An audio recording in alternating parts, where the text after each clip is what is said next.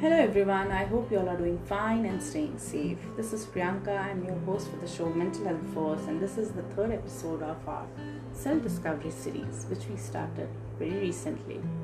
So, today I'm going to put you through a very short exercise. What is the best compliment you have ever received about yourself? How did it make you feel about yourself?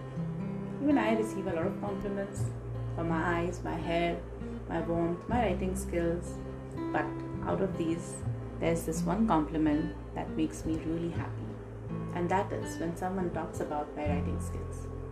You know why? Because that is something I have discovered in myself. I was never a born writer. I still don't know if I'm a profound or even a eloquent writer, but I love to write, and when I decided to write, I took a decision to follow my passion for writing. So, when people compliment my writing skills, be it a blog or a poem, I feel content. Maybe my self esteem increases and my morale gets a boost, but it helps me to stay motivated. So, the third exercise for you is to embrace the compliments. A journey of self discovery is a daunting prospect, it is usually a lengthier process, and you need to be prepared for what you might discover about yourself, isn't it? It may not always be a good thing, right? But you can always work on that. So, you have to what you have to do today is you have to write down five compliments you often receive about yourself. Yes. You know what? Research shows that praise is a very effective motivator. Compliments activate the reward centers in the brain.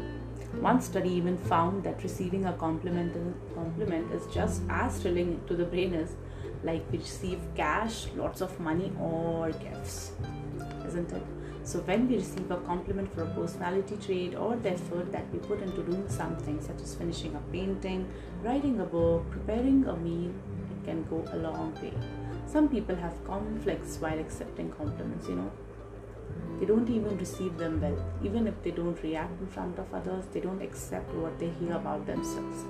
It could be a result of some deeper issues, unresolved conflicts with self, unfulfilling dreams and desires. But know acknowledging the compliments you receive helps you to address the deeper issues related to your lower confidence or lower self-esteem. So take all the compliments in your stride and believe what you want to believe for yourself. So i hope you do this exercise and discover something about yourself that will keep you motivated all day long until we meet next time. Take care. See you. Bye bye